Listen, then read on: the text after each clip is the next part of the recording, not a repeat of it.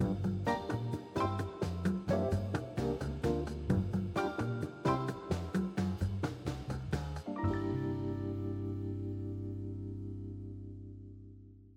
Dobar dan i dobrodošli u još jedan Finaxov podcast. Moje ime je Tamara, ovo je Emilio, naš biznis analist. Emilio, danas ćemo pričati o trećem mirovinskom stupu, ako nam možeš reći neke glavne značajke, znači i informacije koje bi mogle e, biti važne za sve one koji već investiraju ili se spremaju znači, uh, investirati u treći mirovinski stup. Bog svima, e, da, treći stup, znači to je mirovinsko osiguranje, znači on je dobrovoljan i temelji se znači, na individualno kapitaliziranoj štednji kao i drugi stup o kojoj smo bili pričali više u prethodnom podcastu, znači visina mirovine određuje znači iznos uplaćenih sredstava u dobrovoljne mirovinske programe se mogu članiti sve osobe koje imaju prebivalište u Republici Hrvatskoj.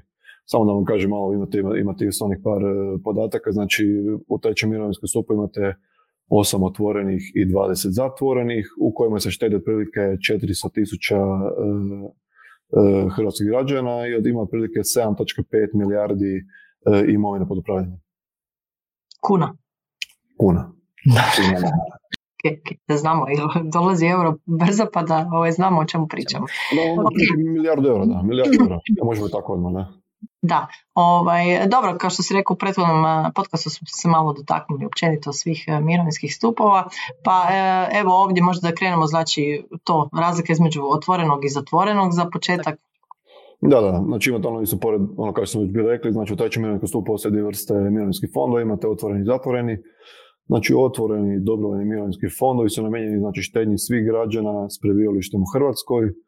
Član dobrovoljnog mirovinskog fonda može biti kod god želi, znači nema ograničenja vezanih uz dob ili zaposlenje, a trajanje članstva nije vremenski ograničeno. Znači birate visinu, trajanje i dinamiku uplata u fond, a sva uplaćena sredstva vlasništva su člana bez obzira tko je uplatitelj a u zatvorenim fondovima to vam je razlika, znači tamo štede samo zaposlenici kod poslodavaca koji je osnivač fonda e, i u otvorenim i u zatvorenim fondovima, znači dobrovoljnim fondovima e, imate e, država uplatom iz proračuna potiče zapravo tu neku mirovinsku štednju, znači a članovi zatvorenih fondova imaju pravo i na dodatne poticaje koje plaćaju poslodavac.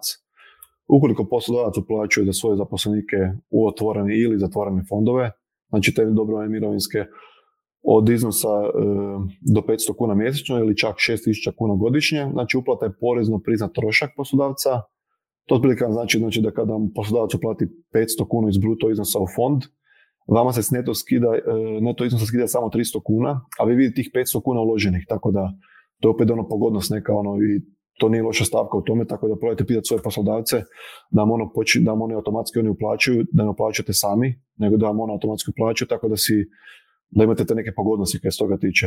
Imate to je svakako najbolja kombinacija, jel? Ako u, u, svemu tome, mislim što se tiče ulaganja u treći mirovinski stup je najbolja kombinacija, znamo da su tamo državni potica i tako dalje, ali uh, najbolja kombinacija u stvari ta, jel, kad možete uh, nagovoriti, da to tako kažemo, poslodavca, jel, ta, uh, i on plaća, Ma definitivno da, mislim to je, to je najbolja opcija za vas, ali mislim neću sad dolaziti ono tu preduboko da jel su treći stup isto ima ono limitirane neke prinose koji su dosta loši ono do 4% godišnje. Tako da, ali to, to, je, to hoćemo malo o tome pričati, jel, jel? Kaže ti državni poticaj pa onda to kao sve ispada super pa samo da to razjasnimo znači što znači ti e, evo tu ću opet e, samo nadopuniti imate u našim webinarima e, na tu temu znači i nedavno smo imali sa Tonijem Milunom to je bilo više oko izračuna same mirovine koliko možete očekivati imate jedan koji smo radili prije jedno godinu i pol tako nešto sa Matom Barišićem koji upravo više priča o tim državnim poticajima i tako dalje mislim još jedan smo radili i sa Sandrom, znači ima dosta na tu temu ako, ako vas više interesira, ali danas ovdje znači samo kratko o tim nekakvim da kažemo e, značajkama i možda e, benefitima e, trećeg mirovinskog stupa, znači što možete očekivati i tako dalje. Pa onda, znači, evo, daj nam sad malo te državne poticaje, ti objasni. Da, znači državni poticajni sredstvima, znači to mi je skraćeno inače DPS, ako vidite DPS skraćenicu, odmah da znate da su to ta poticajna sredstva. Znači država stimulira znači, ulaganje u dobrovoljnu mirovinsku štednju dodatnih 15% na uplaćena sredstva u jednoj kalendarskoj godini i samo po jednom dobrovoljnom mirovinskom fondu, znači to vam je do ukupno uplaćenog iznosa, e, mislim da je do 5000 kuna godišnje, što znači da je moguće uvećati iznos na računu za 750 kuna, ali nemojte se, znači godišnje, ali nemojte zavaravati sa tih 15%, jer 15% samo prve godine sljedeće, sljedeće na dodatnih 5000 to samo, i samo, e, samo 7,5%, odnosno ako uvećamo još za taj iznos koji, koji dobijemo, znači to vam je 5750 puta 2, to je 11,5 tisuća, znači oko 6,5%, znači zapravo vi dobijate već u drugoj godini.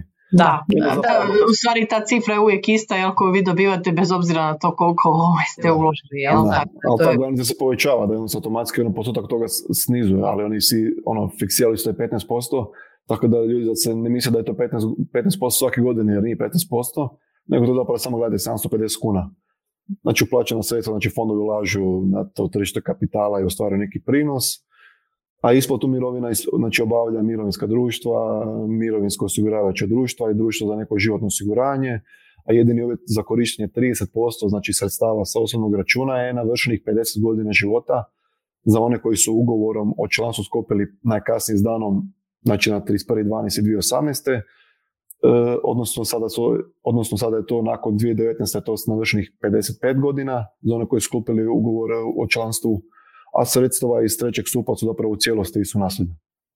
Dobro, sad još samo da spomenemo, znači to, to je dobrovoljno, tako, ulaganje, e, što to znači, recimo ako započnemo pa želimo odustati i tako dalje, e, koje su mogućnosti, znači kad se može do novca i kako to sve funkcionira? Da, znači to, znači to ono, znači uplata dinamika, to se ovisi o vama, znači niste obvezni tu ništa plaćivati kao što sama reč kaže, znači dobrovoljni mirovinski fond, znači plaćate kada god želite, koliko god možete i vi možete prekinuti kada god želite isto zapravo te uplate. Znači taj novac onda ostaje na račun, ali ga vi ne možete podignuti, znači od 2019. pa, do, ono, pa nadalje, do 55. godine.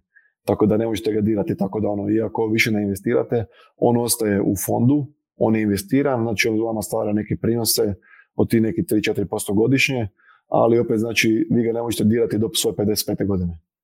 Ok, znači dinamika ovaj, teoretski, što to znači? možete jedan mjesec ulagati, drugi ne morate? Pa mislim ono sad kao, sad ono, opet to je na vama kažem ono, znači dinamika je definitivno to to kako si rekla, znači možete ulagati kako god vi želite. Znači mislim, ali mislim da su to ipak ono neki određeni iznosi koje morate uplaćivati, ali kada prestanete, znači onda kažem, znači morate čekati do 55. godine da bi povukli taj novac van.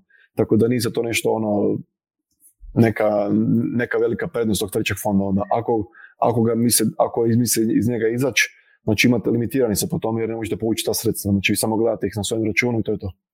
Jasno, dobro, to u nekim situacijama može biti dobro, jel?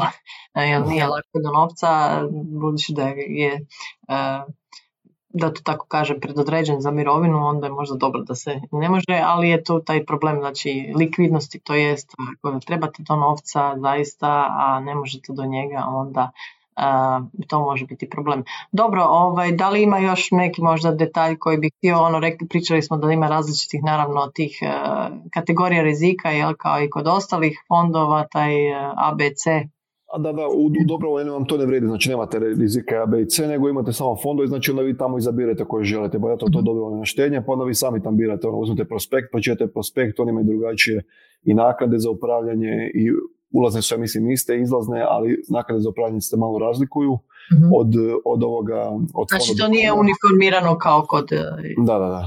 Nije, nije kao drugi stup. Tako, nisu to velike oscilacije, ali ono, zna biti ono par postnih bodova drugačije, tako da ono, to morate pogledati kada naravno pogledate prospekti, morate gledati u šta investiraju, u većini slučajeva za to uvijek hrvatske državne obveznice, tako da ne idete, ne dalje od ove regije, tako da ostajete u Hrvatskoj cijelo vrijeme. Ali ono, bili smo pričali u prošlom podcastu, imat ćete, ove godine je došao ovaj prijedlog nacrta za PEP, tako da to je paneuropski e, mirovinski proizvod Znači to je ono dobrovoljna mirovina gdje ćete moći ulagati u... To je treći stup samo paneuropski, jel Točno to, točno to, točno to. Koji će ono, sad HANFA mora dovesti zakone i HNB mora to odobriti. Znači to u, neki, u roku 12 mjeseci će hrvatski građani moći ulagati znači, u te paneuropske proizvode, u PEP program. To je zapravo, on preporučujem svim ljudima da pročitaju, da pogledaju odlična opcija za, za njihovu mirovinu zbog te diversifikacije, znači da ne ostanete u regiji samo Hrvatskoj, nego da se maknete iz toga ako se danas sutra, ne da Bože niš dogodi Hrvatskoj, da ne budete vezani samo za nju, nego se rađe ono diversificirajte, odite u američke dionice, obveznice, europske ono, obveznice, dionice, tako da pa mislim da taj pan-europski proizvod u stvari super stvar. Prvo daje tu fleksibilnost. Ako se selimo, danas ima puno više tih e, migracija ljudi, ljudi su puno više fleksibilni e, i može se dogoditi da dio života provedu negdje drugdje, u nekoj drugoj zemlji i tako dalje. I ovaj, e, naravno sama ta mogućnost znači bolje diversifikacije, jel, širenja, da, da, da to tako kažem, portfelja na druge zemlje i na druga tržišta. E, to je isto nešto što samim time znači da to tako kažem nam donosi veće prinose i tako dalje, tako da u svakom slučaju e, dosta benefita e, se može vidjeti u tom PEP-u, to, je pa na europskoj mirovini i ja jedva čekam osobno da se te stvari što se tiče zakonodavstva riješe i da vidimo jel, kako to kreće i da se u stvari ljudima daje još jedna dobra opcija. Ma definitivno da, ta opcija, ta opcija zapravo to je prava opcija, to je opcija do koje bi ljudi trebali svi gledati, pa ono, sad ne ulazimo u dubinu toga kako je postavljen taj naš mirovinski, mirovinski sustav, nemojte se previše ustajati na mirovinu Hrvatsku, tako da ono, poduzmite nešto oko toga, pogledajte taj panelski program, ako to prođe kroz 12 mjeseci, trebalo bi proći pogledajte te fondove, ulažite u njih tako da ono... I, i svakako, i, i bez, bez tog pepa, jel, i dok čekate na njega, e, ne odlažite, znači ulaganje i, i štednju za svoju uh, budućnost za starije dane, to je nešto što će vam sigurno trebati. Kao što sam rekla, možete pogledati naš webinar ovaj zadnji na tu temu s Tonijem Milunom gdje smo zaista radili izračune i dosta pričali o tome jel, kakve nas mirovine mogu očekivati i općenito koliko je održivost e, cijelog tog sistema e, ovaj, ili da neodrživost. E, I ako vas više interesira na tu temu, svakako ovaj, pogledajte taj webinar, općenito zapratite naš YouTube kanal i gledajte i slušajte naše podcaste i webinare. Emilio, hvala ti još jednom na današnjem podcastu i na ovim informacijama o trećem stupu. Nadam se da smo barem malo pomogli ljudima ovaj, što se tiče tih nekakvih osnovnih informacija o trećem stupu. Da, hvala i tebi na pozivu. Pozdrav svima i čujemo se i gledamo se uskoro. Vidimo se, Bog. Bog.